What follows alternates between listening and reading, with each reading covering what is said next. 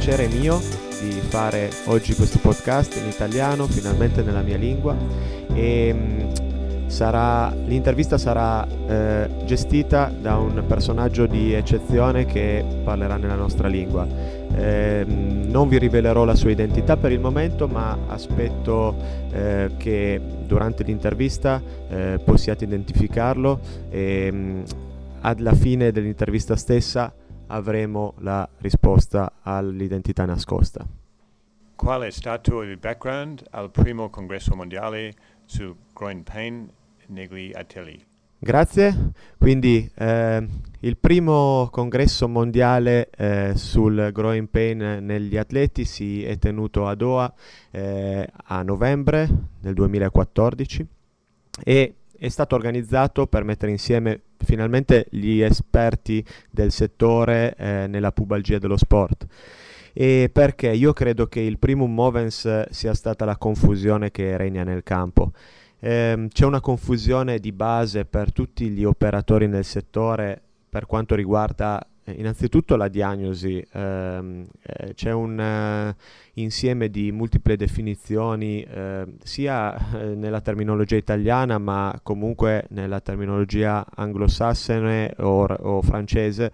ehm, e gli esperti eh, parlano spesso lingue diverse creando delle difficoltà nel paragonare per esempio i risultati degli studi. Eh, poi eh, ci sono anche delle difformità nelle classificazioni eh, della patologia stessa e questo crea problemi nei protocolli di trattamento.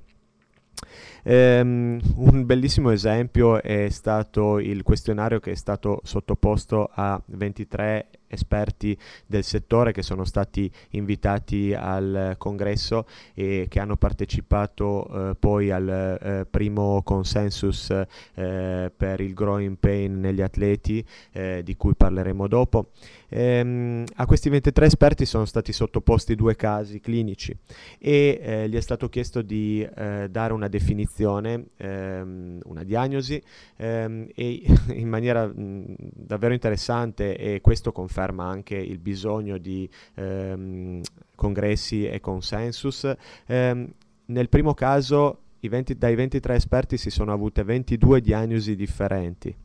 Eh, nel secondo caso eh, 18. Eh, potete immaginare come eh,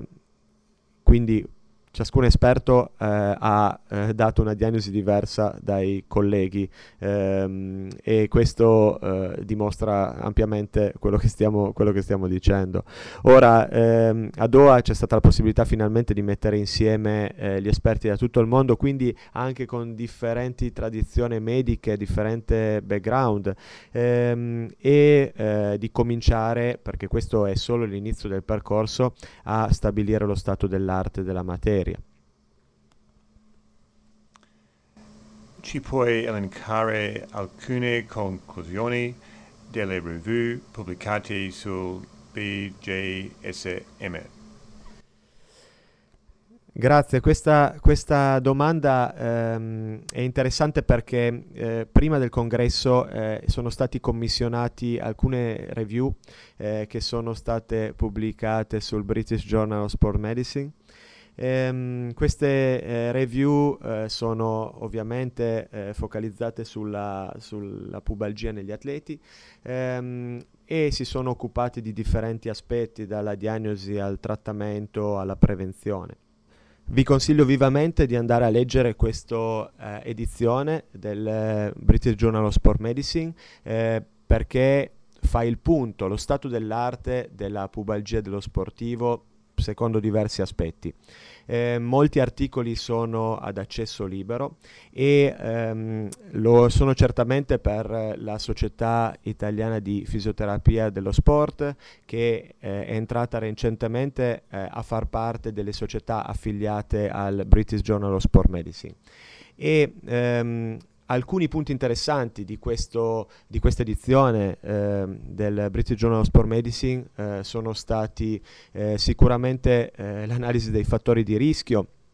si è visto eh, come eh, c'è un livello 1 e 2 di evidenza che una lesione, eh, del, um, una, una lesione precedente al, ehm, al, al, pube, al groin, eh, sia un fattore di rischio per una nuova patologia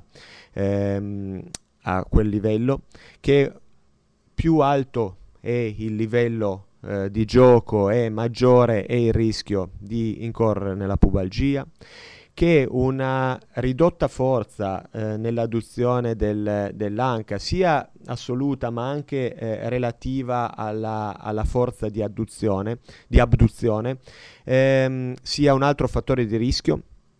E ehm, anche si è visto recentemente come un eh, diminuito livello di allenamento possa eh, creare un fattore di rischio per, per la pubalgia. Una review sull'epidemiologia ha mostrato come sia un problema che interessa principalmente gli atleti, come ci potevamo aspettare, che hanno un rischio di due volte e mezzo più alto rispetto alle, alle atlete di sviluppare una pubalgia.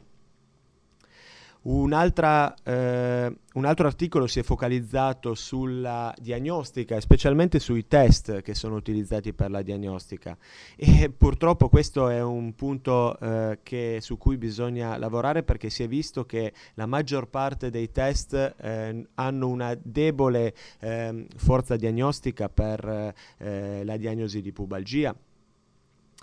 Ecco perché si conclude la storia clinica è assolutamente importante. L'imaging. Questo è un altro aspetto che non ci può aiutare. Prescrivere una radiografia, un'ecografia o una risonanza o qualsiasi altro studio per la diagnosi di eh, pubalgia eh, non c'è consenso se è inconclusivo. Si è visto che ci sono alcune eh, caratteristiche che si, si, ritrovano negli atleti che hanno una storia di mh, pubalgia cronica, che sono eh, degenerazioni a livello eh, della sinfisi pubica, che sono una patologia a livello degli adduttori, eh, a livello degli adduttori mh, dei tendini eh, prossimali, un ehm, eh, buon edema eh, e anche un segno di secondary cleft. Eh, però, come detto, la conclusione è che questi non fanno diagnosi, ma possono essere ehm, segno di una pubalgia di lungo termine.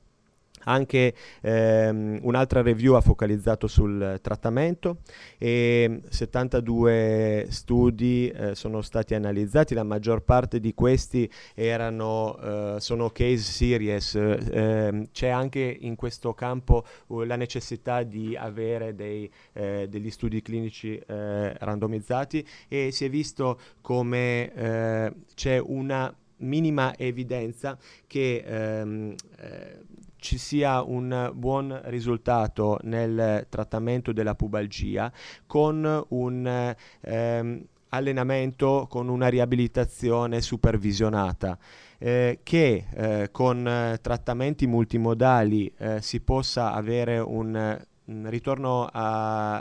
all'attività sportiva più rapido, ma non una, um, un successo eh, maggiore del trattamento eh, e che in alcuni casi una tenotomia degli adduttori, de- specialmente dell'adduttore lungo, eh, possa essere effettiva per un ehm, ritorno allo sport eh, in un periodo più breve. Eh, e eh, l'ultimo aspetto che volevo eh, ricordare è quello della prevenzione. Eh, ci sono, sono stati analizzati da un'altra review solamente sette articoli e si è visto che eh, non, si, eh, non, si, è trovato un effetto di alcun programma preventivo ehm, eh, statisticamente significativo per la riduzione della pubalgia. Quindi questo è un altro campo su cui bisogna lavorare molto. Cristiano, parliamo ora del consensus. Che cosa si è concluso? Sì, come ho detto eh, subito dopo la conclusione del congresso mondiale eh, per la pubalgia nello sportivo, un pool di esperti si è riunito eh, per cercare di trovare un consensus almeno nelle definizioni eh, della pubalgia.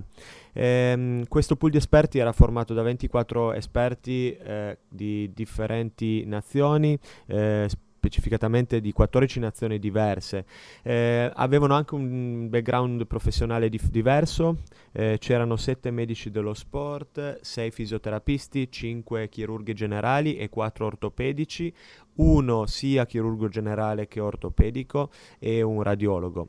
Si sono riuniti il 4 novembre 2014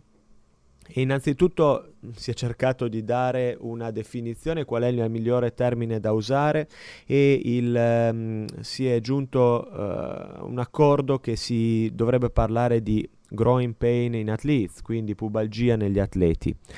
Ehm, poi hanno cercato di dare una classificazione a tutte le entità che fanno parte di questo, eh, della pubalgia.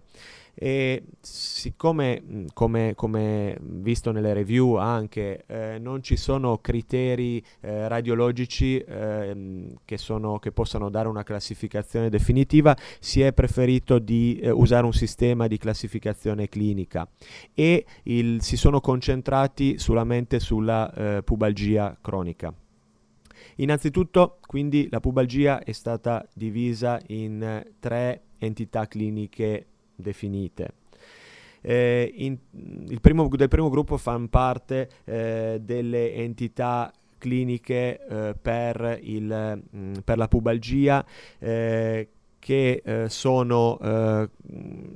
state classificate in quattro parti, quindi la pubalgia per cause relative al, la, alla regione adduttoria, la pubalgia per eh, cause relative al muscolo ileopsoas, la pubalgia per ehm, cause relative alla regione inguinale e la pubalgia eh, per cause relative alla regione pubica. Il secondo gruppo comprende eh, la pubalgia dovuta a una patologia dell'anca e il terzo gruppo eh, per tutte le altre cause che possono dare un dolore al pube, ehm, per esempio cause reumatologiche, urologiche, gastrointestinali e tutte le altre cause sistemiche